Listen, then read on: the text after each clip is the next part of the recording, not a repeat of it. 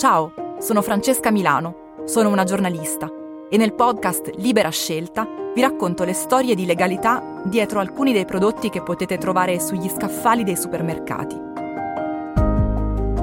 Libera Scelta è un podcast di Cora Media in collaborazione con COP Lombardia e Libera Terra.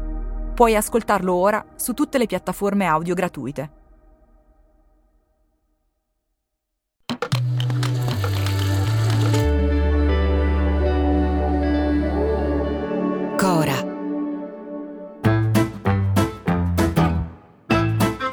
Sono Luca Bizzarri, questo è un podcast di Cora Media e si chiama Non hanno un amico.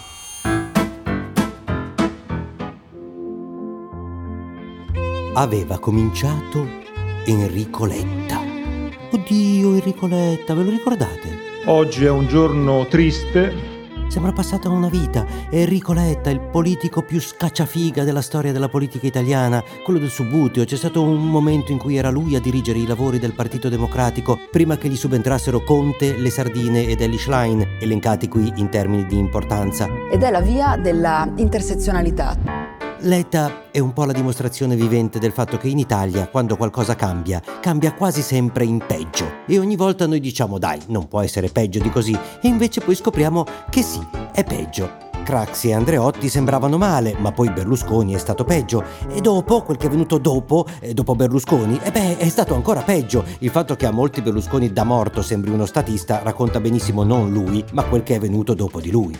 Ma dicevamo, aveva cominciato Enrico Letta proponendo di dare il diritto di voto ai sedicenni. E quella del voto ai sedicenni è una delle tantissime, ma delle tantissime puttanate da riempimento titoli. Ma pensiamo all'effetto positivo che questo avrà su di loro, sulla, su loro stessi, sulla scuola, sulle famiglie. Anche perché non capisco come mai non gliel'abbiano già dato sto voto ai sedicenni, perché sono d'accordo tutti se vai a vedere. È d'accordo Meloni, che ora non è più tanto d'accordo, ma che il secolo d'Italia nomina come quella che ebbe l'idea per prima, quando era ministro. Ma guarda, io, come si è visto, vengo dal movimento giovanile, per cui figuriamoci se non credo nella partecipazione dei giovani alla vita politica. Calenda non si capisce perché in qualche titolo non è d'accordo, in qualche altro è d'accordo. E mi fa specie pensare che per Calenda un sedicenne possa votare ma non giocare alla PlayStation o stare sui social quanto vuole. Ora la proposta la rilancia Beppe Grillo, che ci mette pure il carico, non solo dare il voto ai sedicenni, ma anche toglierlo agli ottantenni. Voto a 16 anni, anzi andrei oltre.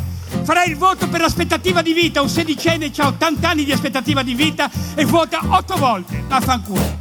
Uno di 80 non vota.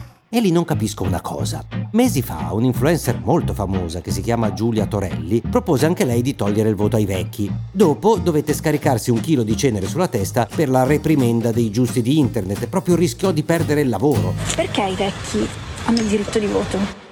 L'altro ieri Grillo, che è il fondatore di uno dei principali partiti di opposizione e che ha governato per anni, ha detto la stessa cosa dell'influencer e niente, non è successo niente. Questa, se non altro, è la dimostrazione che in questo paese quel che dice Grillo è sicuramente meno tenuto in considerazione di quel che dice un influencer di moda. Lei ha un peso politico, lui no.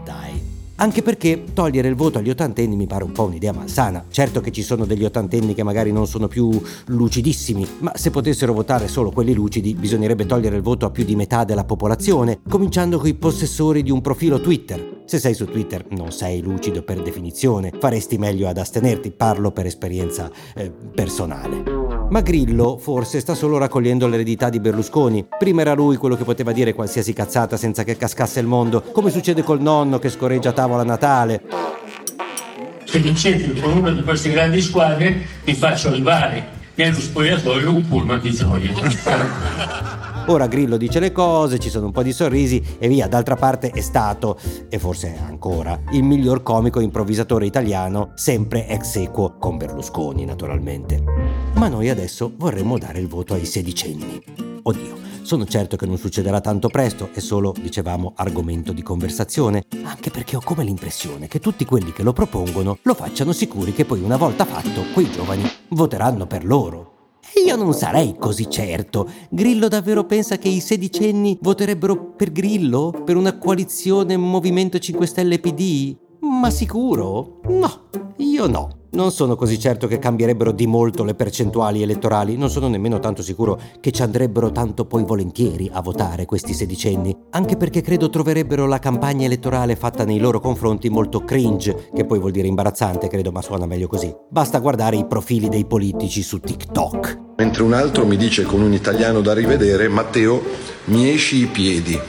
In più c'è questa consapevolezza basata su non so quali osservazioni, che i nostri sedicenni, eh, come dire, abbiano già sviluppato una coscienza tale da meritare di dire la loro. E anche qui io qualche dubbietto ce l'ho. Non perché penso che i sedicenni siano tutti scemi, figuriamoci, ma perché penso che i sedicenni siano tutti eh, sedicenni, un'età in cui essere un po' pirla è un diritto. Tant'è che ti facciamo giudicare da un tribunale tutto per te, anche se fai la più grossa delle minchiate, perché siamo convinti che nel tuo cervellino ci siano dei buchini che il tempo e l'esperienza chiuderanno. Io boh, non allargherei il suffragio, anzi se fosse possibile lo restringerei, evitando di far votare tutti quelli che non la pensano come me, per esempio. Ma credo non si possa fare, perlomeno non ancora e non in Italia. Ci sono dei paesi in cui si può fare e hanno anche grande successo qua da noi. Per ora spero che i sedicenni continuino a fare i sedicenni, con la speranza che i 40, 50, 60 e settantenni, Grillo credo ne abbia più di 70, ecco mi auguro che loro invece un giorno la smettano di fare i sedicenni. A domani! Se volete commentare, se avete idee o suggerimenti per nuove chat di WhatsApp o testimonianze di nuove chat di WhatsApp, potete scriverci a nonanunamico@gmail.com o nonanunamico@coramedia.com. Anche per gli insulti, prendiamo anche quelli.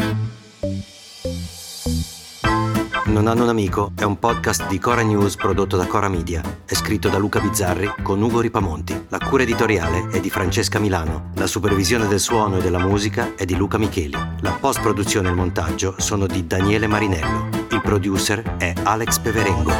Le fonti dei contributi audio sono indicate nella sinossi.